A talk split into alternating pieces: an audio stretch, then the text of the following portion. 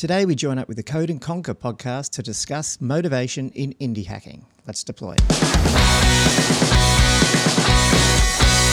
Hi everyone, my name's Dan and today on the show we're running a virtual conference panel on the topic motivation in indie hacking. This is a joint collaboration between the Code and Conquer podcast and also the Push to Prod podcast. We thought we'd get together. Look, since we're syndicating this episode on each other's separate shows, first, some quick introductions are probably in order for listeners. Over to you, Tobias. Yeah, hi. Uh, to all the listeners that don't know me, I'm the, the guest pretty much, or the, the single podcast host here. Uh, I'm Tobias Arweiler. I'm the host of the Code and Conquer podcast, uh, so where I do interviews with indie hackers from the Twitter community mostly, and we talk about the journey and their products and everything they've experienced on their way. Um, I'm also the founder of the company Icebear Labs, which we are currently producing an indie hacker project called Schreiberling dot app, that's the U R L as well, and it's an A I copywriting tool, and that's pretty much what we're doing right now. So that's that's my indie hacker journey, and I'm also following other indie hacker journeys uh, through the podcast. Nice. Nice, nice. Yeah, um, for those who don't know me, I'm Colin. Uh, I'm the co-founder of UserLot, which is a new startup that we uh, kicked off last year around customer success. It's like a C R M for recurring revenue management, um, and previously uh, ran a GovTech product for about seven years called Social Pinpoint and exited that in two thousand nineteen. So yeah, not my first rodeo, but I'll tell you, this is probably my hardest one. So um, yeah, uh, as a result, I'm doing a bit more networking, and hence that's the uh, why we kicked off Push to Prod as a podcast uh, ten or so episodes ago. Excellent. And hi everyone, my name's Dan Miller. I'm a lot way behind all the other guys there. Actually, I'm learning to build a SaaS for my first time. Uh, I got an opportunity in my own business outside of this um, where we had a bit of a scratch your own itch situation. And I thought to myself, well, I've got a background in software and I love the idea of building a SaaS. Excellent. I'm diving in. I'm going for it. So I'm learning as I go, and you'll probably hear a little bit of that. And we talk today about motivation. And about the today, we, we're following a panel format. So if you've ever been to a conference or if you've ever been to some sort of event and you've got, you know, some people sitting together up on the stage, well, that's what we're doing here. We've got a bit of a virtual conference going on, a bit of a virtual panel. So the format's going to be, we've got a set of questions written up, and for each question, we'll go to each panelist, see what they have to say in response. And at the end, we'll wrap up with some key takeaways that you folks listening can hopefully use in your day-to-day indie hacking journey. Love it. Love it. Uh, can I just say thank you though as well for uh, actually putting this together. I, I think it's been, I think Dan and I wanted to always have some guests on and stuff. So it's been cool to to connect with uh, Tobias and, and do this. So yeah, just a big thanks before we kick it off. Yeah. And I, I love it too. Thank you, Tobias. We we sort of met uh, virtually on Twitter because I saw some of your posts going for a while, and then I saw you put your show together, Code and Conquer, and I loved it. And I was like, excellent. I'd love to collaborate here. So what a great opportunity. Thank you, Tobias. It's awesome. Yeah, it's awesome. Yeah, and thank, thank you for inviting me and for actually putting that up. Dan pretty much did most of the work here. Um, yeah, I'm I'm happy to do the collab, and I hope that we can do more collabs uh, with you guys and with other podcasts in the future, because it's just the indie hacking community lives from uh, collaborating and working together and building feedback of each other and stuff. And I love doing this. Yeah. It's awesome. Nah, it's awesome, mate. Yeah, it's yeah, brilliant. Awesome. And and thanks for the getting up early. It's, I was just about to say, before we get in, I'm, I'm yeah. already on a red wine. It's five p.m. on a Friday. and poor. Yeah, it's nine p.m. And it's like here. nine a.m. Uh, in the morning. Here, yeah. So sorry about that. yeah. Yeah, a bit early for uh, smashing the hard alcohol. We'll get up early next time, hey, Dan. That's. Yeah. Yep. I will switch it around for every episode. So. Nice. Yeah. All right, well, let's get into it, shall we? So the first question we've got on our panel today is, why should we consider motivation in indie hacking? And we thought we'd start with you, Tobias, because this was your um, topic, motivation. So how about it? What do you think? Why should we consider motivation in indie hacking? I think it's maybe the most important topic in indie hacking. My podcast usually talks with indie hacker people that have done a lot of work and that have sat on their projects for a long time, that have to work for years to actually get anywhere. Uh, so you have a very, very long road ahead of you, usually as an indie hacker. Most people don't make it in like two or three months. And every episode that we've talked to people or that I've talked to people in that podcast, we have some point where the motivation is very low. We just talked to Maxime Dupré in episode four, mm. uh, where the Twitter A P I changes completely mm. killed his business. So um, losing motivation there would have been probably the, the normal thing to expect. But for him, he was back yeah. in like a week. So there has to be something with motivation that you have to grasp and keep doing. Um, you won't get much praise on the way as an indie hacker. You won't get much feedback. Your family will get tired of the topic at some point. So you have to be motivation motivated yourself and uh, without any external feedback, I guess. Um, and coming with that and the motivation thing, and I have um, just as a small intro, I'm also doing systemic coaching with a coach uh, regarding my indie hacking and my business stuff and also some private stuff. And uh, coming from that direction, you always have to ask yourself regularly, why are you indie hacking? Like, what's what's the goal here? And I think that's the thing that you should consider most for motivation. It's perfectly fine to say, I'm just having fun. Mm. And if that's the goal, that's that's awesome. Perfect for you. If it's learning new technologies, it's also awesome. If it's, I'm trying to reach a goal of two thousand M R R, that's going to be a motivational barrier sometimes, and you'd have to be very have to have very long breath to stay in the game. Very true. Um, yeah. So for me, the most the most important thing is having fun, and um, being the success is very low. You have to have a very long breath. So that's why you have to talk about motivation. You have to find your own way to motivation and keep the motivation up. Mm-hmm. Yeah. Nice. Yeah. It's it's a tough and like yeah, as you said, it's the biggest. Probably one you want to get, I don't know if right's the right word, but I mean, it feels like um, it, it, to me, it's like having that, like I think I described it as being, um, it's what your goal for the rest, almost like your life is. Like, it's like, it's because this is a journey. And I think if you're, if you're trying to do something that every day you're going to like be motivated and, you know, attack it type thing, then you're going to have these ups and downs that are going to really screw around with that.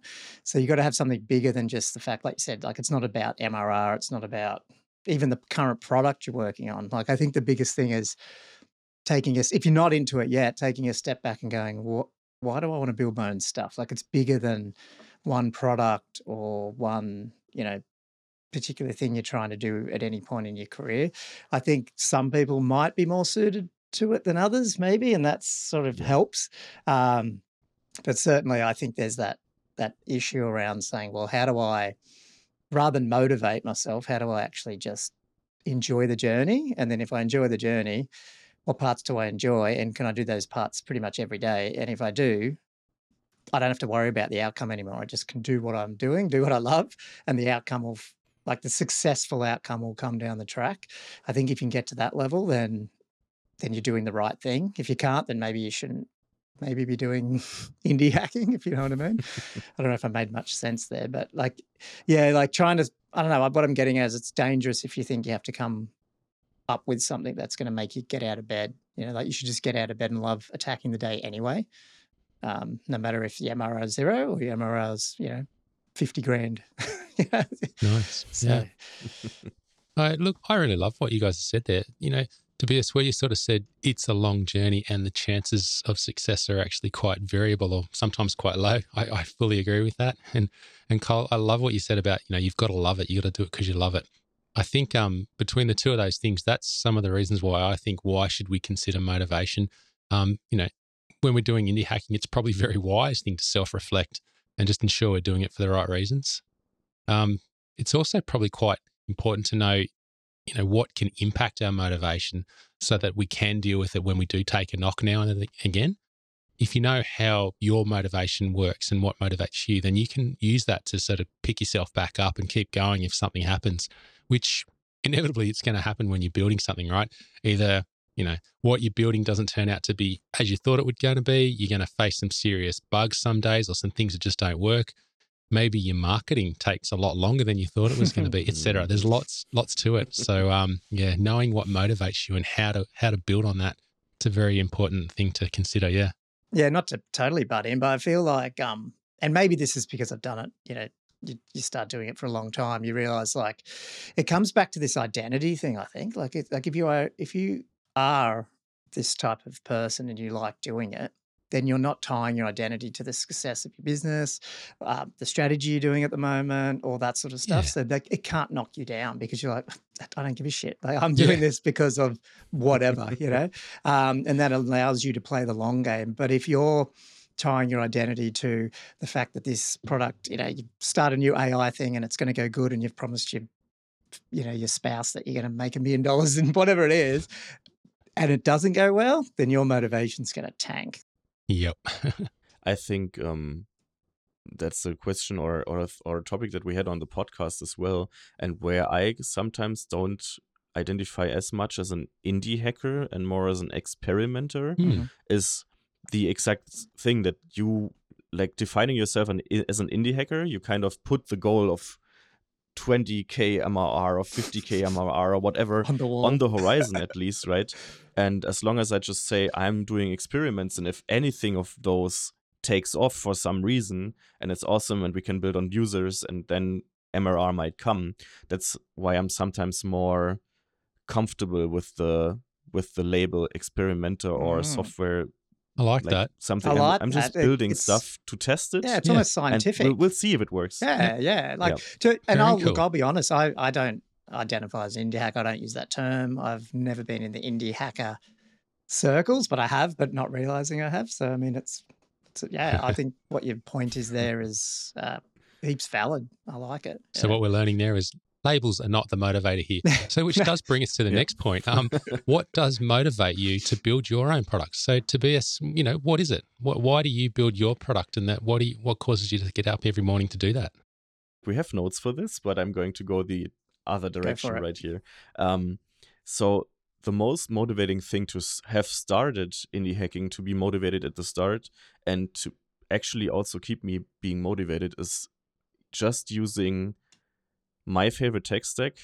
Like uh, when you're like, I'm a freelancer for most of my time, um, and then you have teams that decide what you're using and what technology and what framework and uh, how you guys are working together. Mm. And we have to use Azure for this project. And I'm like, no, I don't like that. Yeah, yeah. And um, in indie hacking projects, it motivates me a lot that I can just say, this is the framework that I want to use. This is the database yes. I want to use. This is the whole the whole setup that I want to use, the architecture, the deployment stuff, and um, also being able to experiment on that. I, I hadn't thought of motivating. that, but you're so right. And it makes perfect sense, because on other jobs for other people, you'll be in maybe a corporate environment or someone else's business, and you are just, that's it. That's what you're stuck with. You're and it, actually, it can get quite boring. You can do the same thing, the same boring tech, government, mm-hmm. you know, whatever corporate tech stacks for ages.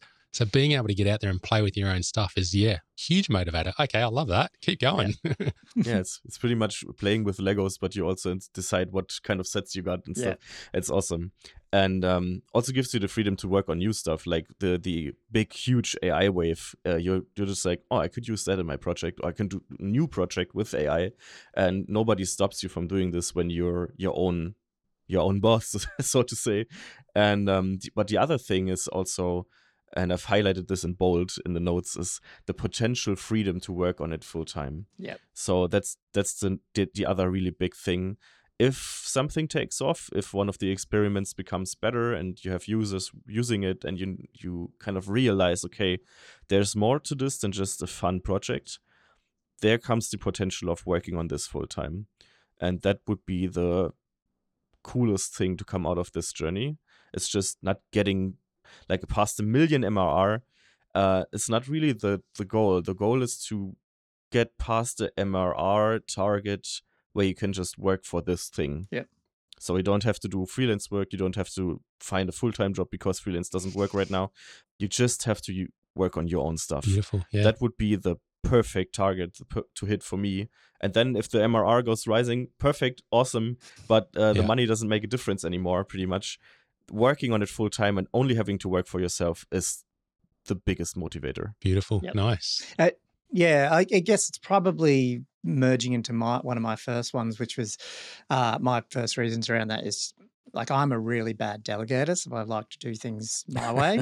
Um, Same. And so that's probably a little bit of a segue from that. So that's probably the original, definitely the original motivated to go out on my own. And I won't say that was being at building products, but when I left full-time work to go out as a consultant, even though you're working on other people's stuff, it was like the flexibility to do things your way. And, and that might not be building, like I said, might not be the exact tech stack you want, but I can do it at the time I want, when I want to do it.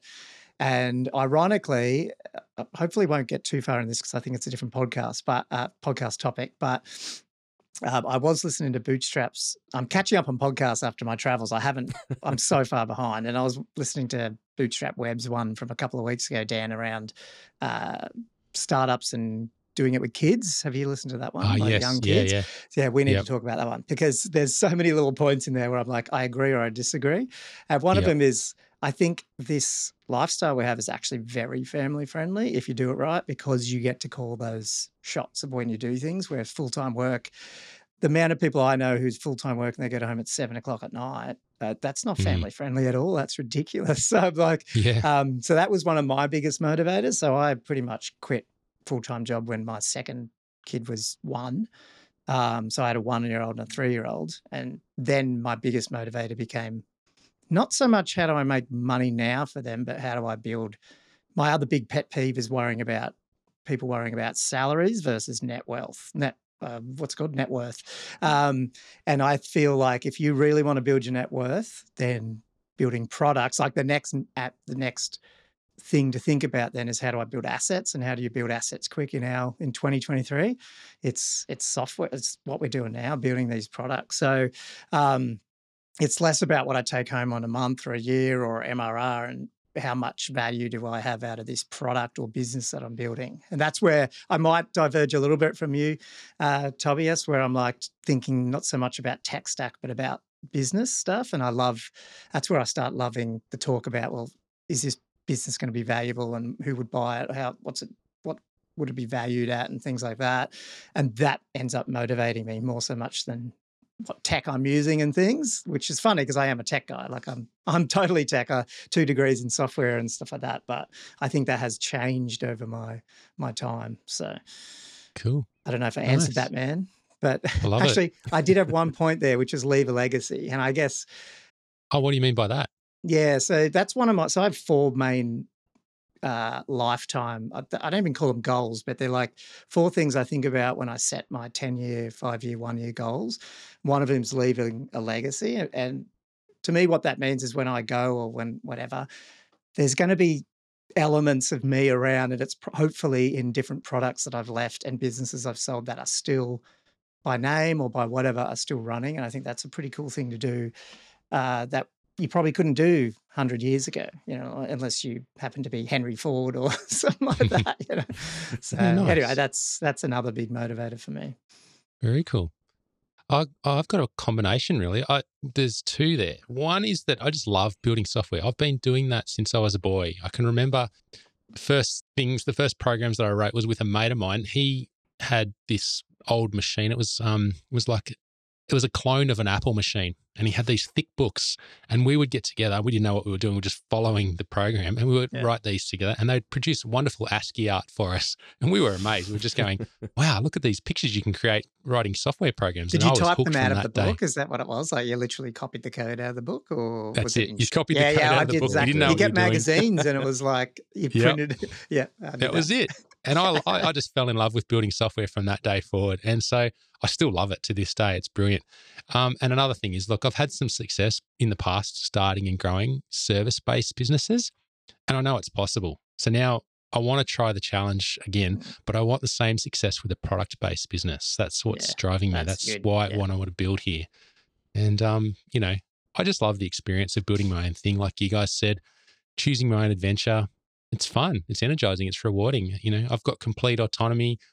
I can visualize a better f- future for myself, despite, you know, how realistic or not that vision is. And that's yeah. the dream that motivates me, really. So, yeah. But don't you reckon, it. like, I don't know if you guys experience this, but for people who aren't in the community, like, the you know, what we do, and they're just regular, and I feel bad saying it this way, but they're just, you know, they do regular jobs, nine to five, whatever it is.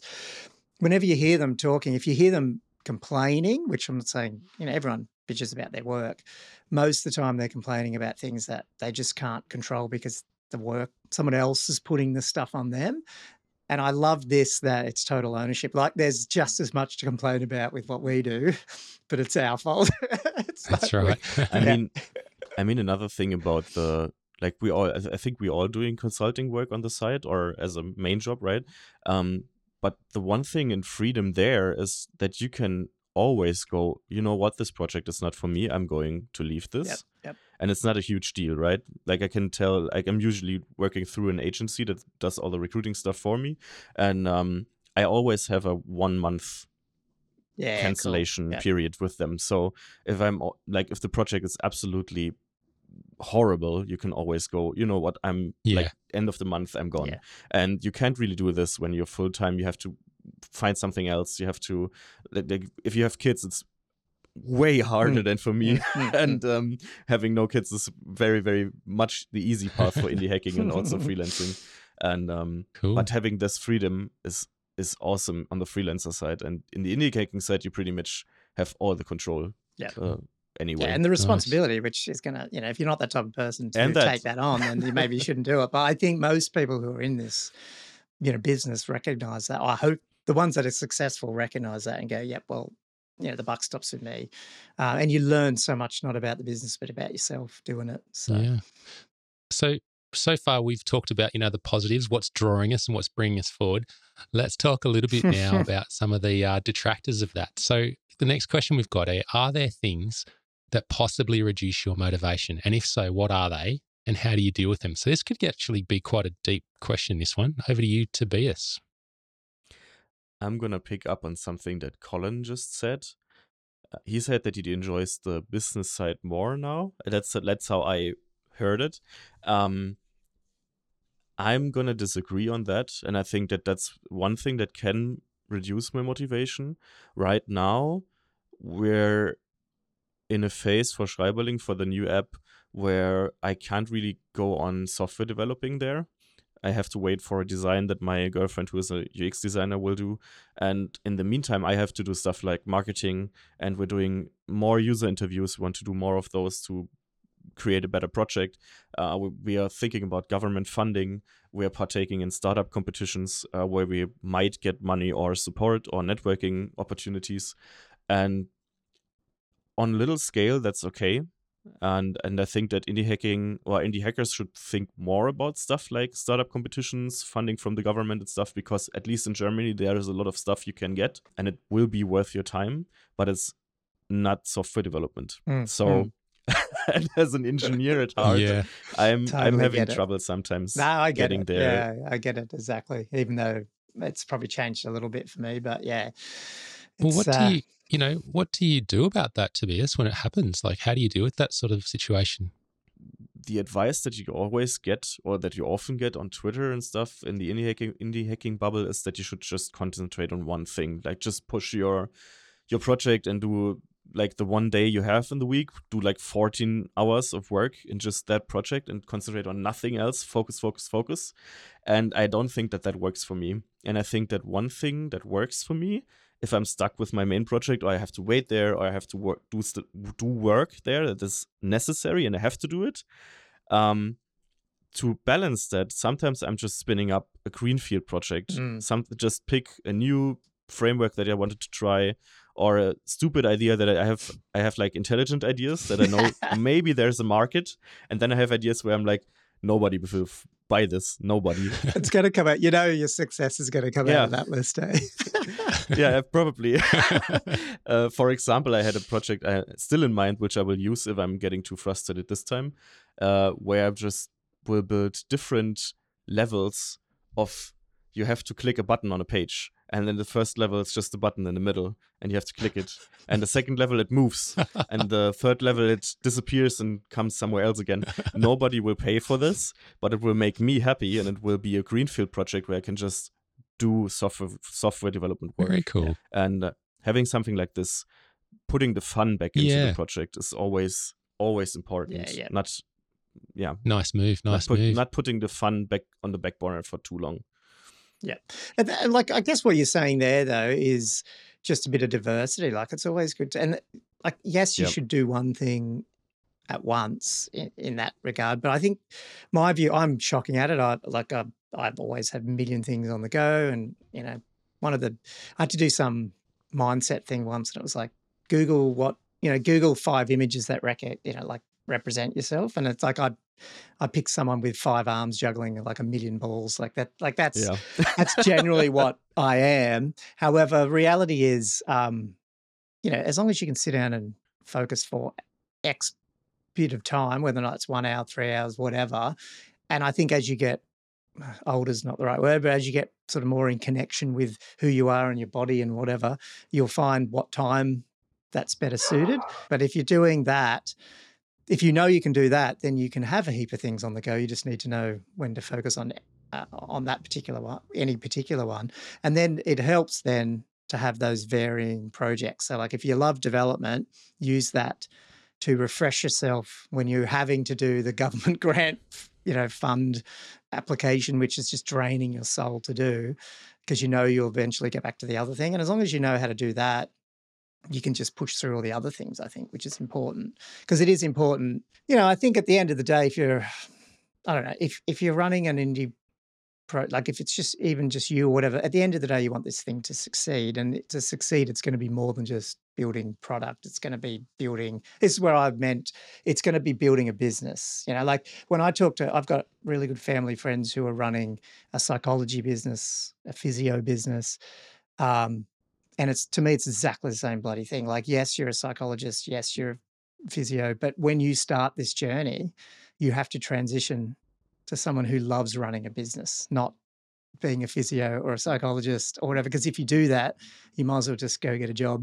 Do you know what I mean? Like you're going to be. Yep. So that's the bit I think I've found. And I've graduated from that. Like I've eventually gone from someone who still loved to do the dev, and I still love to do the dev, but I'm like, what really motivates me now is this cool idea that I can build this business that pay, like once it's successful, hopefully UserLot is, it's going to pay people's mortgages. It's going to make people have families that like do all this stuff because I put this thing out in the world. I think that's so motivational to me rather than worrying about the tech or any individual. In reverse though, what, what demotivates you, Colin?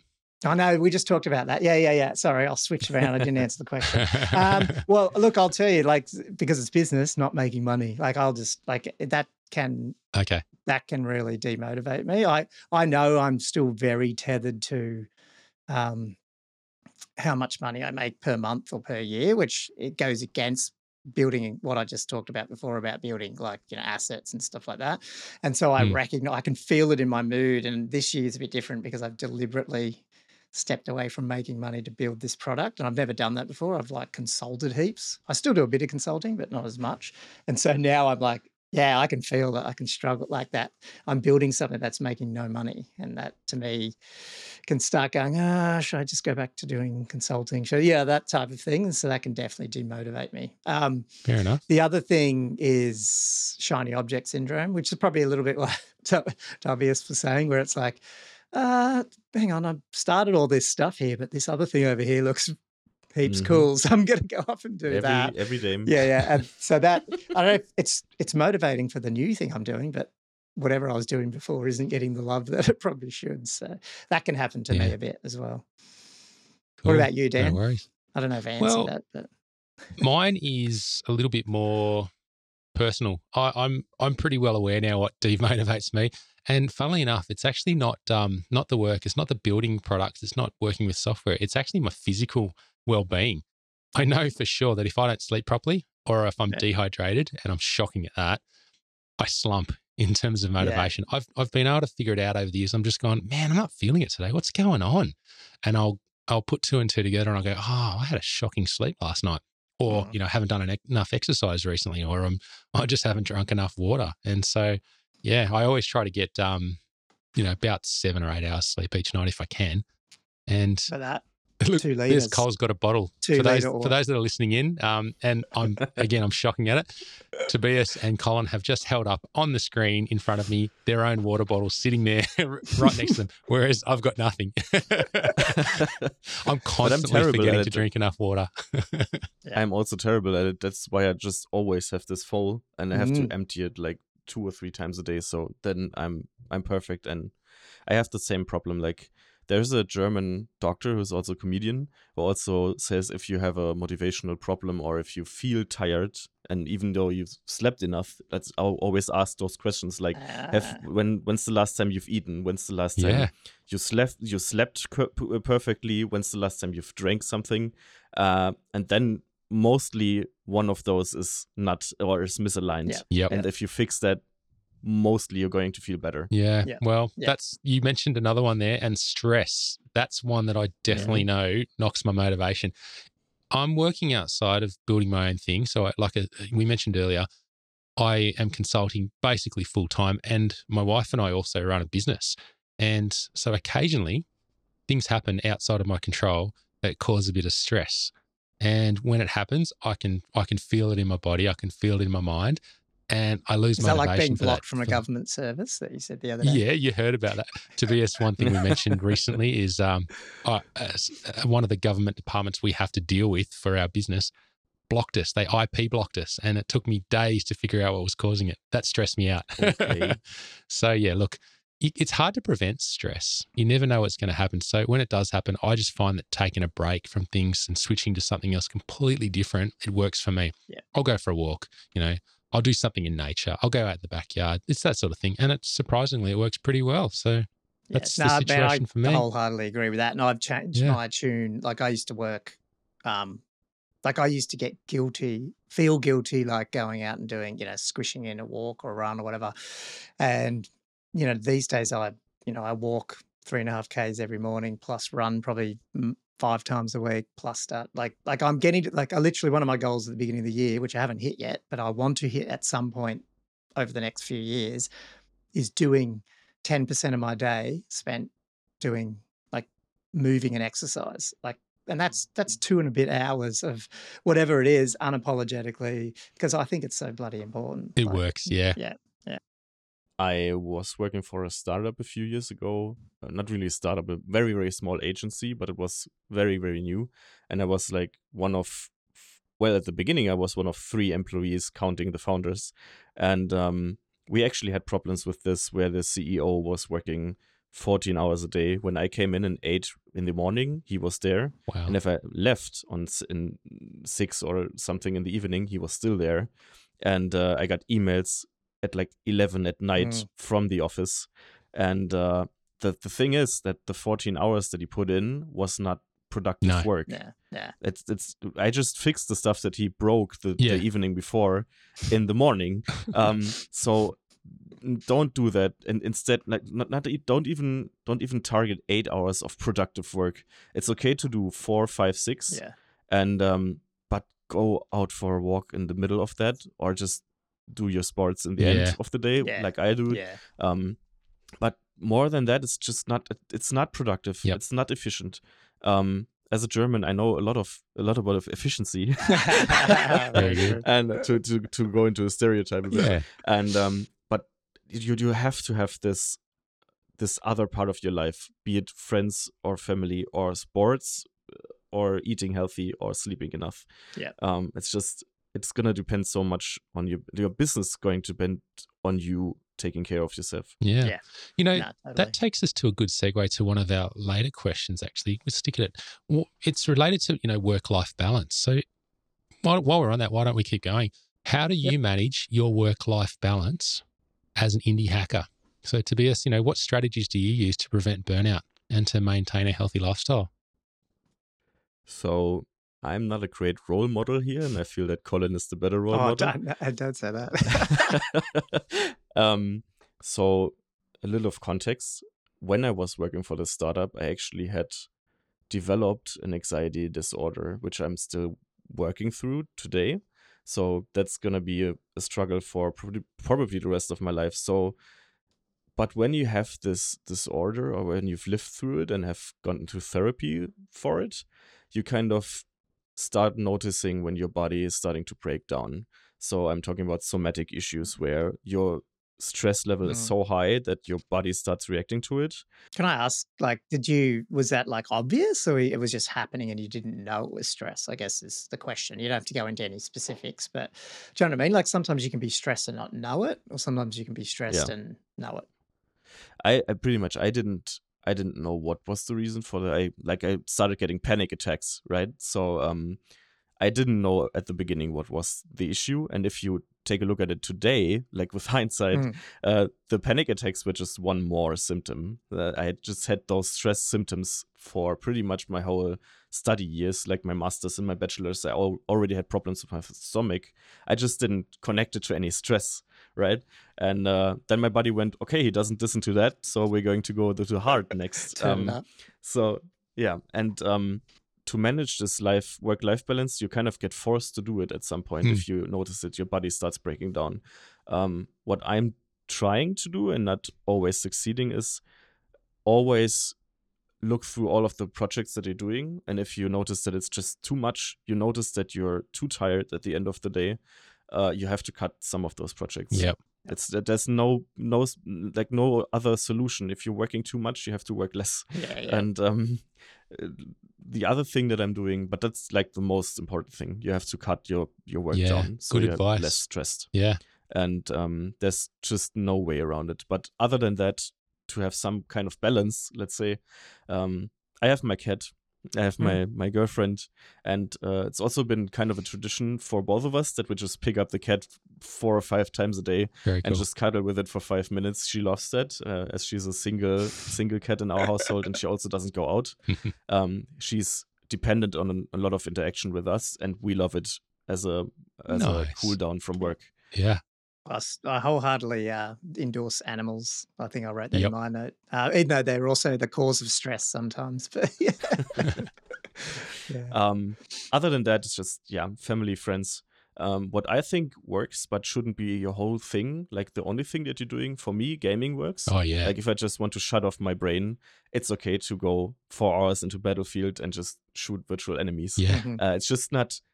The it shouldn't be the one solution. Yeah. It has been in the past for me, and it doesn't work because you're sitting in front of the computer the whole time. Then I guess is that exactly yeah yeah yeah. yeah. Uh, so the other thing that I'm doing right now, which we're trying to get back into, and right now we have the discipline actually, is uh, cycling and running again. Mm. Uh, definitely has a positive mental influence on both of us. Also helps with the weight, I guess. I hope. I hope.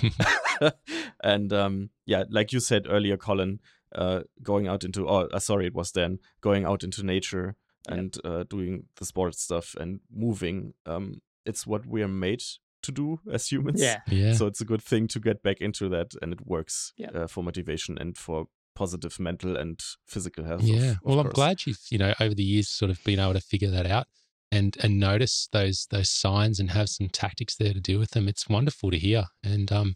Um, we all go through all that sort of thing in our own way, and I'm, I'm sure, um, you know, I've like I said before, I'm, it was times in the past where where I was receiving stress and feeling stress, which made me understand the symptoms of stress and know when to pick up on them and and deal with them. So yeah, absolutely, I can empathise with you there for sure. Yep. Um, Colin, how about you, mate? Like, you know, what sort of things do you use to prevent burnout? Yeah, well, I mean, I'll I mean I'll tie on to. That I mean, I I got um, when was it the first? I think it, I can't remember if my it was my first. Like I've got two daughters. I can't remember if it was the first, or the second one, where I ended up um, over a number of years. I ended up to the point where I thought I was sick. Like I thought I had kidney problems. I thought all this sort of stuff, and I went to the doctor, and it was almost comical because he looked at me and went, I know what it is, but I'll get you all tested anyway. And like he, you know, went through a full blood test, all that. And he went, yeah, you just, you, you just probably suffer from mild anxiety all the time. It just makes you just, yeah. everything feels sick. And like, I literally had a meeting. I remember one meeting I had where some big client came up, we were in the room, and I just had to leave. Like I felt I was dying, almost had to leave. It was just a flight instinct kicking in. Like I just had to get out of the office. Yep. And it was a, my first mental trip where I, once I learnt it, I went, oh, I'm, actually, I'm not sick. And like literally overnight, I think every ninety percent of the symptoms just died. Um, but ever since, and that was twenty years ago, whatever, or fifteen years ago, I still sometimes have those things. Whereas like sometimes I'll like, you know, almost feel like I'm fainting and things like that. But literally I know it's it's, I know it's because I don't feel stressed. If people come and talk to me, they don't, I don't think most people would ever say, Colin, get stressed. But the reality is it obviously is. It's just, I don't, I must, you know, you, you hold it well. And um, as a result, it comes out some other way, which is usually your body going, hang on, stop doing what you're doing. Um, and so, yeah, then I, and I actually did put on a bit of weight, you know, like you do in your early, I don't know, mid twenties, you just, eating more and doing stuff. And I, you know, originally got my girlfriend who became my wife, and you just, and eventually, I remember one, one, uh, I think it was a Boxing Day. We both looked at each other and went, we need to do something. And then I started running, and I wouldn't even call it running. It was like, um, I was, I had a sixty meter driveway, like up a hill. And I used to just go up and down that, go up and down that. Um, and then eventually I started running. And that was, so that was again, fifteen, fourteen years ago. And to this day, I run all, I'm not even, a, like I'm not a good runner. I don't run fast, but it's just like the one non-negotiable. You know, people talk about you don't rise to the levels of your, what is it? I can't remember the saying. It's like you don't rise to the levels of your competence. Um, your what, whatever, you fall to the level of your your systems or your habits. Like it's it's called raising your tides. It's like if you look at the tide, uh, this is another thing I learned through these mindset things. I mean, like if you think about tides, it's, It's not about the how high something is, it's how high the lowest point is. And mm. so it's trying to mm. lower that. Mm. You want to raise that lower part. And so my view of that is I've definitely done that in my life with things like running, for example. Like it's just non-negotiable. I don't care what country I'm in, what the temperature is, whatever, I will run X amount per week. Um, and it's those things that I think have helped me maintain a better lifestyle, which then makes me healthier, which is then this whole work-life balance just kicks in because you've got the energy to do stuff. And so it's finding those things that you go, if I can change that part about my life and make it my identity and non-negotiable that I'm going to do that thing, um, everything else lifts up, you know. And it's the same, like I just said, with animals and stuff. There's certain, certain things that I just, I could never be a petless household. Do you know what I mean? Like even though they shit me off sometimes, we just lo- like animals just, they just um, transform you. Obviously kids and all that too, but you know, they'll move on. And I think, so it's those things that have helped me maintain a sense of purpose and balance and stuff, you know, and everything else could be out of whack and you can do twenty hours of work one day and not. But yeah, that's helped me, I guess. Yeah. yeah. I don't know, hopefully we maintain a bit of balance. There's probably a common theme there. Animals are in our house as well. I've got a lovely dog. Yeah. He's now, oh, I think he's yeah. about eleven years old, but every day I'll be out there. I'll go and give him a pat and just say g'day and hang out with him for a bit. And I try to, you know, try to walk him every day as well. What else do I do to, you know, build with that balance is I, I ride my bike a lot to get around town. I used to drive around a lot, but I've I've found that just riding, I've, you know, once you set yourself up and you've got the equipment and you know how to how to use it, it's pretty easy just to get on the bike. So that helps a lot. Um, what else? I exercise at home every so often when I can. And I, I'm often doing the, you know, the home maintenance, so gardening or whatever's needed in there around the house. And that that's the sort of stuff. And if I throw those into the mix, then I find that I enjoy building my product more. You know, I've got the ability to get out there, but when I'm in there too long, like you said, Tobias, you can't be productive all the time. So those are the things that I do to balance it. I was, sorry, I was going to say with that, like we work a mental job, like, you mm. know what I mean? Like it's not, so this idea that you have to be sitting and like how many times, it's so cliched, you're in the shower, you bang, you think of the problem, or you go to bed, you think of the solution, sorry. Um, and so it's so important to stop this idea of thinking that you have to be in front of a computer to be working on your business. No, that's it's right. Like, that's like some of the some of the best ideas come when you're not. Part. You walk away and you solve yeah. that problem intrinsically or, you know, subconsciously. Yeah, for sure. And yeah. and that's that's some of the things I've got to be careful of as well, though, because I, I mentioned I am balancing working the full-time consulting at the moment and I'm building stuff in my spare time. So you'll find that I'm doing mornings, early mornings, and then, you know, evenings, and then I hang out with the family for a bit, and then late nights. And, and, and posting on Twitter. Yeah, that's right. So I've got to be careful. And But what, the way I do it is anytime my family seems like they're up for doing something, so... You know, they'll they'll get home and we'll there'll be a moment where they'll go, "Hey, you want to do this?" My answer is yes, default. yes. You want to you want to um yeah. do you want to watch a movie? Yes. Want to play a board game together? Yes. Shall we go and hang out with these people over there? Yes. So that's how I deal with it. I, I always give them priority for sure. Um, yeah, and it works. I'm enjoying it at the moment. Yeah, like, and I've, you know, the good and bad bits of this sort of stuff. Like, obviously, I've gone through the years of, actually, I went away uh, with my wife last Friday night, the first time in a, I think ever that we've ever done it without kids for a while. Um, but I also didn't take a computer. Like, I took an iPad so we could watch some, like, we watch shows in bed. But um, it's so hard to break that habit of, like, years ago with Social Pinpoint, like, for at least a lot of it, I was the only one who could do, you know, the DevOps stuff. And if it crashed, you had to. So when you went on these family holidays overseas, you had to have your laptop. Um, and so you do have these weird things where it's like encroaching on that family time. Mm.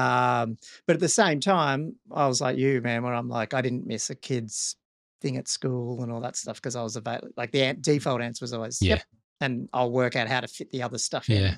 in later, even if it means I have to stay That's up. It. Like, you won't get those moments back, so you got to take them when you can get them. Nah. Um, and yep. look, speaking of getting the moments back and, and working a lot, I noticed that when I mentioned how I've got to work full-time at the moment, and Colin, you said some of your motivations is financial, and Tobias, you sometimes balance um, a bit of work and a bit of consulting on your own thing. How do you guys balance the need for financial stability with the desire to pursue your that passion as an indie hacker? What do you do, Tobias?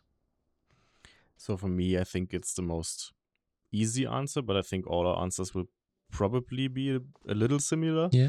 uh, as we're all contractors. Um, so for now, I'm doing freelance four days a week. When we started last year, I like I've worked for three different agencies before, and then last January we both quit our jobs at the same agency where we also uh, started knowing each other and uh, started dating, and we both didn't want to work there anymore. Went into freelancing, and then we started, of course, with five days because then you just have to push into financial stability and have some some money on the side before you start doing fun projects again. Before that, I, I did four days a week at that last agency. And now, uh, since April, I'm back to four days a week freelancing. I won't probably reduce this more for the foreseeable future. So for me right now, Monday is the Indie Hacker Day. Brilliant. So if you look at Twitter, I'm mostly active on, on Mondays. Um, there we go. Because I have the time. And that's that's where I'm... That's where what my what my week looks right now. If, and that's a big if, uh, one of the hacker projects takes off, my way of still having some stability, because I'm a little safety concerned myself, and I'm not the biggest. Like, it was hard to get a, to be to be a freelancer in the beginning as well, mm. and um, so I need some stability still. I would go the route of going from four days to three days to two days, Brilliant. and then maybe yep. one day, if that's possible, uh, before the business carries itself. Yep.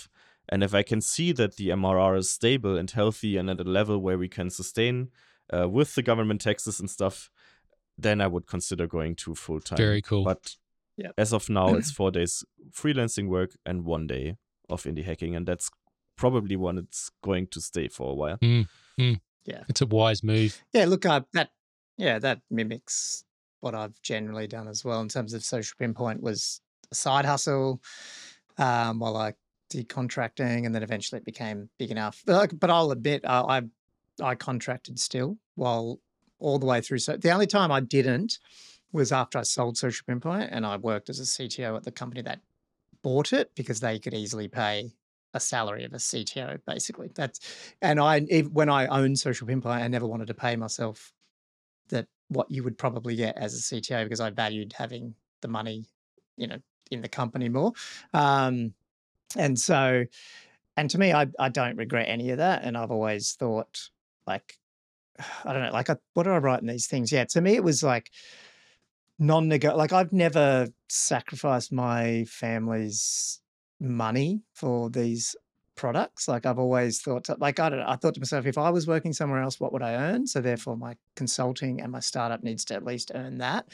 Um, and if that meant me doing other work and then buying a, you know, a cheaper consultant to do a, like, other bit of my business, I would rather do that because like, because my view of this thing is like, what's my most useful thing? And sometimes in the early days it is working on your startup, but sometimes it's not because the, it's so not value. Like you, this thing you've got might not be worth anything. So why are you putting, if you can earn whatever, you know, I don't, values are all different, mm. but if you can earn a really good contracting rate yep.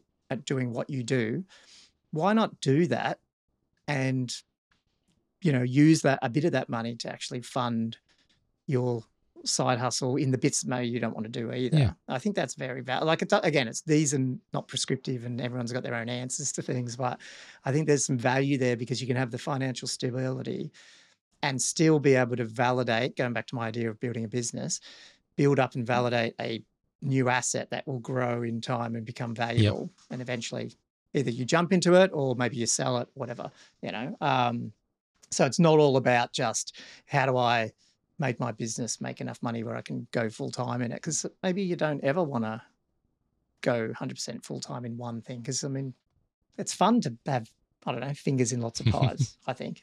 Very good. There's um. The, the only time people will want you to really focus one hundred percent on your startup is if you've taken someone else's money. Otherwise, it's like, why why not have a bit of flexibility? Anyway, brilliant. That's well, that, that sounds like there's a common theme there, and I reckon I've got the similar one um, where, Tobias, you said you want to make sure you've got enough coming in from your day-to-day work, and then eventually if you can match that a little bit, then you can you can trade one day here for one day over on yours. And Colin, you've also mentioned how, you know, you've had the ability over time to balance off making sure that you've got the income coming in and um, making sure it doesn't drop before that certain level. I'm probably in the same mode um, so as you guys. Like, it's it's at the forefront all of my mind all the time. I think in terms of trains. It's a weird analogy, but I think I'm on a moving train, all right, which is my current consulting income and my business income. It doesn't make sense for me just to jump off of that train and land on the platform and earn nothing. It makes no sense at all. Yeah, so yeah. I'm thinking I've got to get that other train moving side by side with me. So if I want to jump from one carriage to the other tra- train, they're both moving at a similar pace. Um, otherwise, the yep. opportunity cost is just too high. Um, you, you do hear, and this is, you're potentially in this in this w- world, Colin. Some people actually do get themselves to a point where they've had a bit of success and they've got the ability to uh, then pick and choose what they do in the day. And so that's, I think we're all on that journey in some way, shape or form in life, right? So in the early days, you know, you've got to work, you've got to earn the income. And or you or you have some sort of success with your business, then you have the ability to then drop off a bit of your time and do more of your own thing. And I think to some extent we're all at some end of that spectrum, right? So yeah, you you hear stories about people online. They're just now they've they've had a good success, they've had a they've had an exit, or they've had several, and they're just doing whatever they want now. And I think we all aspire to be there, but in some way, shape, or form, we kind of all are. So yeah. Yeah. And I think, like, recognizing that, like, as you said, it's a spectrum and everyone's on their different, there's no right yeah, answer. Like, that's this, what I mean. This is probably a whole different podcast topic, which I think, Dan, we should do. But I, I do think, like, there's um, this, because, like, yes, I have. Like, like I got, like, this year's the first year where I'm deliberately not doing what I just said, which is, like, I'm not earning as much. Like, it's funny. I've got, because our financial year in Australia ends, as you guys, well, Dan will know, in June. I do my taxes last, so I've only just logged my tax from last year, like the last June, um, and usually I wouldn't even be doing this tax year until next May, but because this year is so different, because I aren't, like the last five months haven't earned hardly anything, I, I've said to my accountant, I think we should actually meet before June because I want to find out, and I sold a couple of assets and all, so it's, it's all weird at the moment, um, but at the same time, I, then I'm still in this weird mode where I'm like, well, I need to be making, like, you're still in this weird mode where it's like, I need to make a certain amount every month, and you're like, well, do I, should I not? And so it's, yeah, it's, it's a really weird thing. But then at the same time, and Dan, you might be closer to this too. Like, my kids are fourteen and sixteen. So they're nearly at this age where this idea that when you have kids, it takes all your time up, it's becoming less. Yep. For me, like, I can see it in another year, it's going to be far less because my oldest is driving around doing her own thing.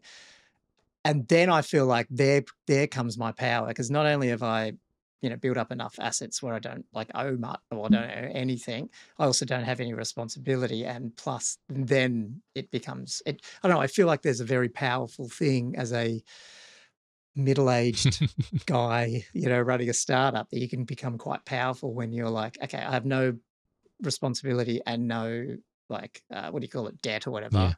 Even if I don't have a lot of income coming in, I have a shit ton of time and experience to do yeah. something. So I don't know. What I'm getting at there is it's you don't have to do a startup when you're young. I think at some point there's some val validity to saying, hey, you can do it and succeed when you're, you know, a bit older. Very good. Hopefully. I think we'll I'm see. I'm on the other side, right? Um, I think I'm the mm. youngest here. Uh, I just turned thirty this year. Um, it's only got more hair than me. So yeah, it's gonna change. Uh, believe me, if I, if you see my dad, it's actually gonna change one hundred percent. Um, but but the the thing is, the thing for me is, I admire everyone in the indie hacker space that is able to do anything while having children that are less mm. old mm. than fourteen, fifteen. Um, yeah. Because it's fucking yeah. insane how much time yep. it takes. And ah. then yes. having this bit like, like the mental stability to still do work on the side, uh, props to everyone who does that, um, because it's far easier for me just with just having a girlfriend um, and a cat and a cat and a cat, and a cat to look after. Um, you still have a lot of free time. Uh, most of that before indie hacking was spent gaming, so it's more productive now. Yeah. Uh, but it, but we still have one hundred percent freedom to do whatever we want and how much we want. And everyone in the indie hacker space who has children that are young, I can't believe how hard how hard that is mm. because mm. I'm also I'm I like I'm struggling now with motivation and time. I have too many projects and stuff, and having two children on top of that would probably be insanity. Yeah, a bit too much. Well, and that, it's fine to take do it at the right time. Like you said, everyone's different. So, well, speaking of time, we're getting close to sort of hitting yeah. the hour mark, so I might um just. move to one of our other ones, um, which is imposter syndrome. We're talking about success Ooh. here. We're talking a little bit about, you know, um, how we balance the need for income and things like that. But how do what do we do if we find that it's not happening and then we get those self-doubts creep in? Do you guys ever get that? I do. Honestly, like, I'm a bit hard on myself. Um, I think you have it even if it is happening or not happening. Yeah. I don't think that's relevant. It's like, I think you just have it anyway. I, I'm actually pretty hard on myself. Sometimes yeah. I'll get frustrated when it's taken a while um, for me to you know, get something done. Maybe I'm finishing a new feature or I'm fixing a bug or I'm just waiting for something to progress. And I'll, I'll, I'll sort of, you hear those voices in your head where you sort of say, mm. what's going on, man? What's taking you so long? And then other times you'll, you know, you'll you'll see other people doing things online and you'll think to yourself, geez, I wish I was part of that, you know, so-called successful crowd, whoever they are. yeah. Or, you know, I wish I could just produce stuff faster. But it's it's not helpful. So they, these sort of thoughts, my tactic around that, you know, that imposter syndrome, that that little voice inside your head saying, come on, I just try to avoid closely following huge accounts on social media too often. Um, I try to avoid comparing myself to others. I'm pretty comfortable in my own two feet, so that helps. And I just acknowledge that other people who have made it, so to speak, you know, they just got started a lot earlier than I did. That's fine. You know, we've each got our own strengths yeah. and constraints. You've got your own journey. Yeah, we each yep. achieve things on our own journey in our own time. So I've got a pinned tweet on my Twitter profile. If anyone's looking at it, I'm at Mister Dan Miller. And it basically says this, you know, if you like a challenge, have a go at building and starting a SaaS. There is so much to do, so much to learn, oh, yes. so much to figure out. Just treat it like a game. It's got many levels and, you know, have a go at completing each level at a time to get to the next one. Don't worry about the imposter syndrome. Just have fun. That's my approach to it. How about you, Tobias? Yeah. Um, I really like the game analogy there. Uh, I think I'm doing something very similar. I think I'm also seeing it as a game. Like, as children or as teenagers and young adults, we played a lot of strategy games, uh, board and a lot of video games. Uh, like Age of Empire two was the hottest shit of all time. yeah. And um, taking that approach, like I've I've also played uh, pen and paper role plays for ten or fifteen years, uh, both as a player and as a dungeon master, which is the guy that sets everything up. Awesome. If anyone anyone listening doesn't know that, um oh man, massive fantasy person. yeah, we played like yeah. Dungeons and Dragons and um yeah. Cyberpunk, uh Shadowrun yeah. stuff, um and if you play a lot of those games, especially if we're if you have a group that has a lot of socializing play in it, uh, like you talk to a lot of uh, players in the game and and and computer people, so to say, and um you can take the same approach with indie hacking and with a lot of stuff in general. Like we had a business meeting with some might be angel investors uh, two or three days ago. And if you go in there and go like, this is a game, and if I'm losing, I'm losing pretty much nothing. Like I'm not game over. I still go out of this room mm. either way. Uh, it's it's it's more fun to do it that way. And another thing, I think I have improved in the imposter syndrome department a lot in the last one or two years uh, with the freelancing experience. Because you meet so many people that are very, very good at their job. Like you, you're one hundred percent sure that working with this person, you're going to be fine and they know what they're doing. And if you have some coffee time with them, or if you have some low, low impact time at work with them and you have time to talk about other stuff, you always notice that those people are struggling as well. They're all learning. Mm-hmm. They're all doing something mm-hmm. wrong. They're never one hundred percent right with the stuff that they're doing. And um, recognizing that pretty much no one has figured it out is is that. helpful a lot. Like nobody's perfect, and just do your thing, and yep. you're you're okay. Beautiful. Uh, that I mean, that's like that is my motto. I should put, should put that on my tweets. I, I don't think anyone knows what they're doing. Like, yeah. it, it's so like, and I reckon even if you went like. to SpaceX, half of them would say, I don't know, like the stuff launches, I don't even know. Like, like not one person would know how it all, you know what I mean? Like yeah. no one knows how it all works.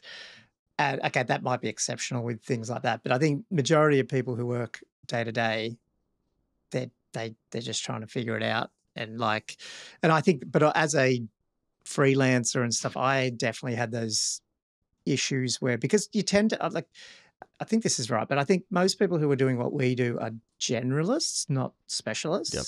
And then when you freelance, you run into some of the specialists. So they can knock you around a little bit because you think, oh man, they know so much more about this thin slice of whatever, because they've had, they can sit there for forty, forty or thirty hours a week and get paid a good amount just to worry about one thing.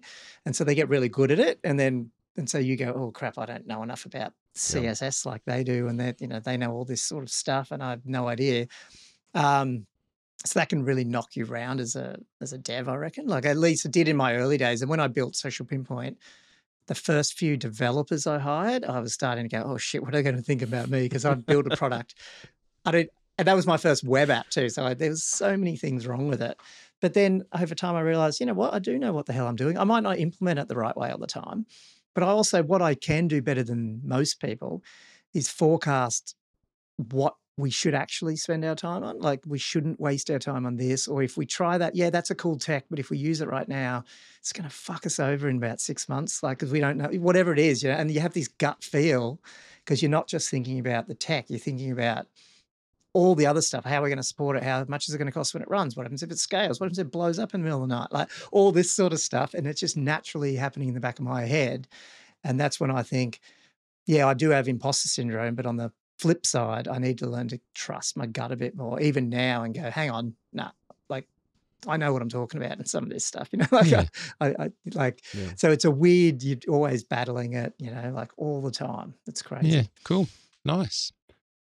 Well, I'm sure we all suffer from it, but um, um, sounds like we've got a few tactics there to deal with it. Um, given that we're sort of heading towards the end of the hour now, I thought it'd be worth we jump over to maybe one of our community questions. What do you think? We um, uh, we put the call out on Twitter, and um, I think Tobias was the successful one there. He got a, he got a response from Matthias. Is that right?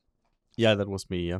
Yeah. So, yeah, we got uh, a response from Matthias Neumeyer, and he basically said, look, great idea on this topic of motivation. And he, think, he wanted to know, look, one topic that is important, despite all the great content out there on social media and especially around indie hacking, there's also a lot of bullshit on Twitter, especially regarding insane M R R postings. And for those that are listening who don't know what M R R is, that's monthly recurring revenue. That's all about the dollars that you're getting into your business. So Matthias called it out. And he said, you can easily get distracted by that and maybe lose some motivation. So what do you guys think about that? I actually, if I can start, Colin, uh, I made a joke Twitter tweet, if, I think two weeks ago, where I went, uh, where I copied that insane posting stuff and all of the emojis and uh, you, you playing with, with high numbers. And I did a tweet that was something like, Um, I'm earning ten thousand dollars with my indie hacker business. Here is it, here, uh, like with the pointing down emoji. Uh, this is how it breaks down on my projects. And it's like three of my indie hacker projects with zero dollars on it. And then freelancing ten thousand dollars. And um, I think, I think a few people do this. Um, I have seen some Twitter accounts where they have like a design studio and then that's making twelve K a month. Awesome for you guys. Right, it's, mm. it's also an awesome number. I'm happy for you, but putting that into indie hacking is stupid. Yeah, I think mm-hmm. um, I'm mm-hmm. doing zero dollars right now. That's my indie hacking yeah. revenue, yeah. and um, actually for the M R R posting or boasting in in general, I have muted accounts that are very very popular. Mm. Uh, that everyone, if I would name them, everyone here would know them. Mm. Um, I have muted those accounts if they're doing it too much, mm. not because I hate them or I don't want them to be successful. I just get so distracted and so demotivated mm. by it, um, especially if they're making money with a seemingly easy product. That might not be the case in the background, right? But um, l- looking at that every day and yep. just like going, okay, this guy is doing like fifteen K M R R after two months.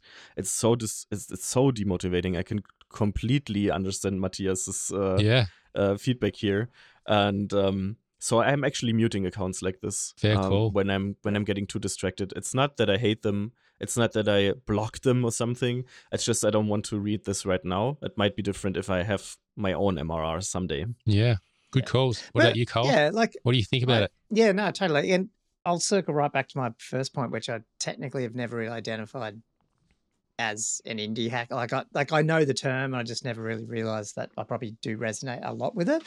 So I never really haven't followed it massively until this year that I started really like connecting to that build in public hashtag and all that sort of stuff. Um, and then I realized this was, a, you know, I knew about Bear Metrics in the early days and people would post all their stuff and I thought it was interesting.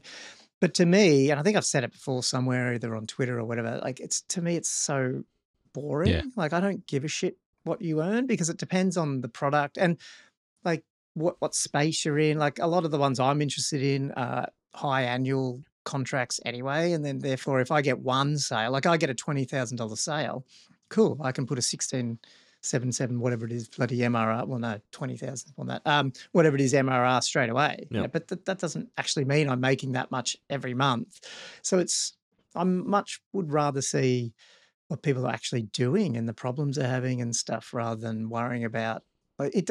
And I know people then come back going, yeah, we should build in public, we should post our stuff. And I'm like, it's, the finances are so far the bottom of the rung in terms of importance, motivation, what I can learn from, I can't learn from you anything. When you tell me your M R R, it does not help me make a decision tomorrow at all. Yeah, cool. But if you share with me something about whatever it is, you know, some marketing thing you picked up or some chat G P T prompt that you came up, that actually helps me. Like that's a yeah. brilliant, let's brilliant, share that shit. Brilliant response and to not that. Worry yes. about, that's very good advice. Yeah, let's not worry about, it's so vanity, it's bullshit. like, and it's not that I don't want to see it either. I'm happy to see it, but don't it doesn't help. Yeah, that's just, cool. Good call. And, and it should not be attached to this idea that if you build in public, you should share your numbers because I think that's nice. That's horseshit. Well, I laugh at it. I giggle at it because my family business, we basically outsource uh, a lot of the um, administration and financial administration for other businesses around town. So I know I, I know a lot about finances and how businesses work, and I just laugh at it because it's an irrelevant it's an irrelevant measure. It has zero um, meaning yeah. into what the value of something is. You, what, what if they're keen? If someone's really want to be be honest, tell us what your marginal, sorry, your monthly recurring profit is. Tell us what your monthly recurring mm. expenses mm. are. Tell us also mm. how much time you're putting in. And then let's let's have a real decent, true conversation about where you really are at. Hey? Yeah, yeah. anyway. Yeah. No, totally. Yeah. No, you're, you're right though. Like with customer success and what we do at UserLot, the most important metric, at least at the moment, that people track is N R R, yep. you know, like your net recurring revenue. Yep. Like M R R's crap because like you just said, like if I have a services business, I can have I can have twenty K a yep. month, but I have to keep finding a new twenty K a month. And my M R R is twenty K a month, but I have to keep finding it, which means my N R R is probably negative freaking whatever.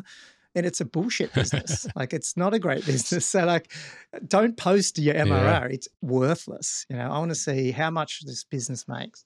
So Matthias, Matthias sounds like he's spot on here. He's he's asked a really good question. So thank you, Matthias. And I think we've probably shared it with you. We've got a lot of ways to combat that. It doesn't really demotivate us. We just basically, well, it does, but we have ways of dealing with it. Put it out of our, our mind. I want to actually add one thing which concerns Matthias's business as well, and also a shout out to a guy called Phil Keller, ah, yeah. which is a Swiss Swiss ah, yeah, indie hacker. Yeah, cool. uh, yeah. Both of these both of these guys uh, are doing businesses that are having a positive impact on the world. Like Matthias's business, if uh, the listeners don't know, he's creating Oscar Stories, Oscar Stories. together with uh, Dima, another indie hacker in the space. And Oscar Stories is a tool to create with A I stories for your children, where the children are part of the story. It's beautiful. Um, Phil cool. Keller is wow. a guy who does uh, a project. I've just had him on my podcast in episode five, not released yet, but will come. Uh, he's, oh, doing, wow, he's doing he's uh, cool. Swiss. Um, if if a if a, if a student uses uh, tries to find an apartment in Swiss in, in Switzerland somewhere, he has a website that crawls all the different websites that have posting for the for those, and um, then as a student you can find an apartment that you can afford and stuff, and in this in the city that you need. And he's still at zero M R R. He's very open about this on Twitter. Um, but just looking at M R R, both of these businesses are not unicorns right now. Um, one of them is even at zero right now, but they are providing so much value, which is completely invisible mm. by just looking at the raw numbers. Absolutely. Right? And mm. even if Phil never finds a way to get it from zero to one hundred or one thousand, ten thousand, it's still going to be a valuable service for someone. So yeah. just looking at numbers is not the whole picture for a business, even though for a business it's also important, right? But for the indie hacker project, for the idea, it's not the only thing to look at. Yeah, I love that. To see value. I love what yeah. you've just pointed yeah. out there, Tobias. It, we we should be all celebrating each other's reasons for doing this and looking for the, and celebrating the positive things that we give back to the world. I love what you've just said there. Well done. Good call. Um, yeah. Speaking That's of, awesome. uh, you know, finding things that we love and, and having takeaways from this, it's time for the key takeaways to the panel today. So if you were to walk away from this session today, Colin, what would your be? What would your key takeaway be? Oh, I don't know now because we've talked about stuff and it's probably changed things. Um, look, I mean, I, I probably I'll just go back to what I sort of wrote and hopefully it resonates or not. But um, to me, it's it's a journey. It always has been a journey, even before I knew it was going to be a journey, I think. And so, um, and the things I learned about exiting Social Pinpoint, it, like I won't say it was life-changing money, but it was leveling up money, and I think that's something that, like, if you are starting out, don't get, and part, you know, part of this is the M R R story and all that stuff, is don't be trying to make it, you know, don't try and go out. I, I don't agree with the big bang, sort of like, let's go out, try everything, throw everything at it. And if it works, it works. If not, like, we'll be billionaires. Otherwise we'll lose everything. Like, I just, I think it's so wrong. Providing you don't die early, which you won't think, shouldn't think about. If you, if you followed our advice about looking after yourself and stuff like that, hopefully you can plan that you're going to be around for a while. So I think you're going to have lots of bites at the apple. So my thing is, like, the best thing you can do if you don't take a full-time job in this industry is learn to level up. And what I mean by that is just, you know, build something that's an asset, that's a worth, and then, you know, hopefully sell it and level up to the next one and do it again. And you've got, if you do that, you've got decades, you've got multiple shots to do that. And I would, this is a different topic again, but I, I haven't done the maths, but I would guarantee, ninety percent guarantee, that if you do that, you're still going to be ahead of people who had a full-time job. Because I guarantee if, if I gave you a job for three hundred thousand dollars a year, you're going to spend two thousand nine hundred ninety-nine dollars of that every year. And you'll go, oh, I'm going to ten holidays. Whereas if I give you one hundred thousand dollars a year and you build a business, yeah, you still might make three hundred thousand dollars a year, but you've still got that two hundred thousand dollars a year. Once, you know, five years later, you sell it all. Now it's worth a million, one and a half million or whatever. You've got that. Whereas your friend who made three hundred thousand dollars a year for five years, hopefully you're following my maths, has spent all that. There you go. And so that's why I just want to say to people, like, level up and learn. It's not all about just, don't compare the numbers. Think about the asset and how much nice. value Very good. you can use down the track. Well, yeah. Anyway, different podcast, yeah. but maybe Dan, my we can key, delve into the numbers down the track. My key takeaway from this one yeah. is just do it because you enjoy it. I mean, motivation's important and you've got to enjoy what you do. So pick an area to build that you enjoy. Um, if you like the context in which you're building, that's the motivation will follow. Look, I've been listening to what all you guys have been saying in the session today, and it has just been hitting me in the back of the head. You've got to find find things that you love, find, you know, keep doing it because you enjoy it and just stick at it like that. Um, so that's the end of the key takeaways. We'll give you the honor, Tobias, of, oh, of leaving us Tobias with your own it, yeah. key takeaway for this because yeah. this was your topic today. So Tobias, how about you? So one thing that I'm taking away, which is very crucial, I think, and um, in my podcast, we're always cutting one small little thing out as the intro of the of the episode, is uh, Colin's advice. Share valuable pieces, not numbers. Share failings, share your learnings, so but somebody else doesn't have to fall on the same problem. Uh, I think I have to reevaluate that I have to tweet more about stuff like this again. Uh, I've done so in the past, but that's something I'm taking away. Try to do that again. Share more uh, failings and learnings. Um, the, the the key thing for indie hacking and motivation for me, the same as with you, Dan, is have fun, provide value. Like, have fun yourself, post about it, make videos about it, make blog posts, which I am doing usually, make tweets about it, and just show that you're having fun and try to make that the focus. If it makes money in the end, awesome, perfect, mm-hmm. but it has to be fun uh, in the journey because the journey is going to be long mostly. And yes. um the thing that you said, Colin, with uh, getting value added to yourself um, in the business side is the same for personal. Like, if I'm doing indie hacking for two or three years, I'm learning so much about technologies I haven't used or that I wouldn't have used if I just worked a full-time job or freelanced. Um, that's adding value to myself. It's adding value to any business I'm starting later, right? I have a business that I tried to start up like two years ago, which completely failed, never launched. Perfect perfect example how not to do it. But I learned a lot about Express and Node and databases and stuff that's, that I've kept. And I've put my own value further with projects like that. So you're like the, the one thing to do in indie hacking, if anything other fails, if you never make money, is have fun with it, provide value to other people. And then you're learning anyway, if you're successful or not. So you're going mm. to have like more experience anyway. Brilliant. Even I love if it, it fails. Yeah, I love that. Key yeah. And that, that, that could r- right back to our first question where it was like, what's the motivation? I think if you don't love learning, don't don't, yeah, don't, don't do, do it. yeah. Well, guys, this has been awesome. I think there's some excellent takeaways you've got there. Thank you. And Tobias, it's been an absolute pleasure having the opportunity to do a joint panel with you on this topic. You, you picked an awesome one. Thank you. Um, yeah. Colin, as always, it's great doing these with you. And folks who are listening on the line today, either you're listening on the Code and Conquer podcast or you're listening to the Push to Prod podcast, thank you for spending a lot of time with us. We've gone quite a bit into it, but I hope you've got a bit of value out of it. So thank you. Uh, awesome. Thank I, yeah, again, I'll just reiterate, thank you. Thank for both of you guys. It's been really, um, really good for me and really good listening and meeting you. And um, yeah, hopefully everyone uh, got something out of it. And I guess share the feedback with us too. I think we'd you know, not just us, but like you said, Tobias, um, you know, other podcasts would probably want to do a similar thing. So yes. we'd be up for it if anyone's wanting to have a chat and um, come up with some other topics. one hundred percent. If any other podcast is listening and wants to do something similar or wants to do it with us, uh, we're always open for this. Uh, I've really, really enjoyed this. I want to do it again. If you guys are up for it again for another episode, uh, one hundred percent okay. doing that. one hundred percent. Um, yep. And then you can pick another topic. Um, yeah, I've enjoyed this a lot. I hope we can do it more in the future with you guys and with other people. Brilliant. And um, yeah, that's it, I cool. think. Thanks, everyone. And thanks for listening awesome. in. Well, enjoy your Friday. And yeah, and thanks for staying too. up, uh, Dan. Well, not staying up, Dan. It's uh, Friday night now. We can enjoy it. All right. We'll, take, we'll see you there thanks, and everyone. Talk to you next time. Thanks, folks. Bye. Cheers, guys. Thanks.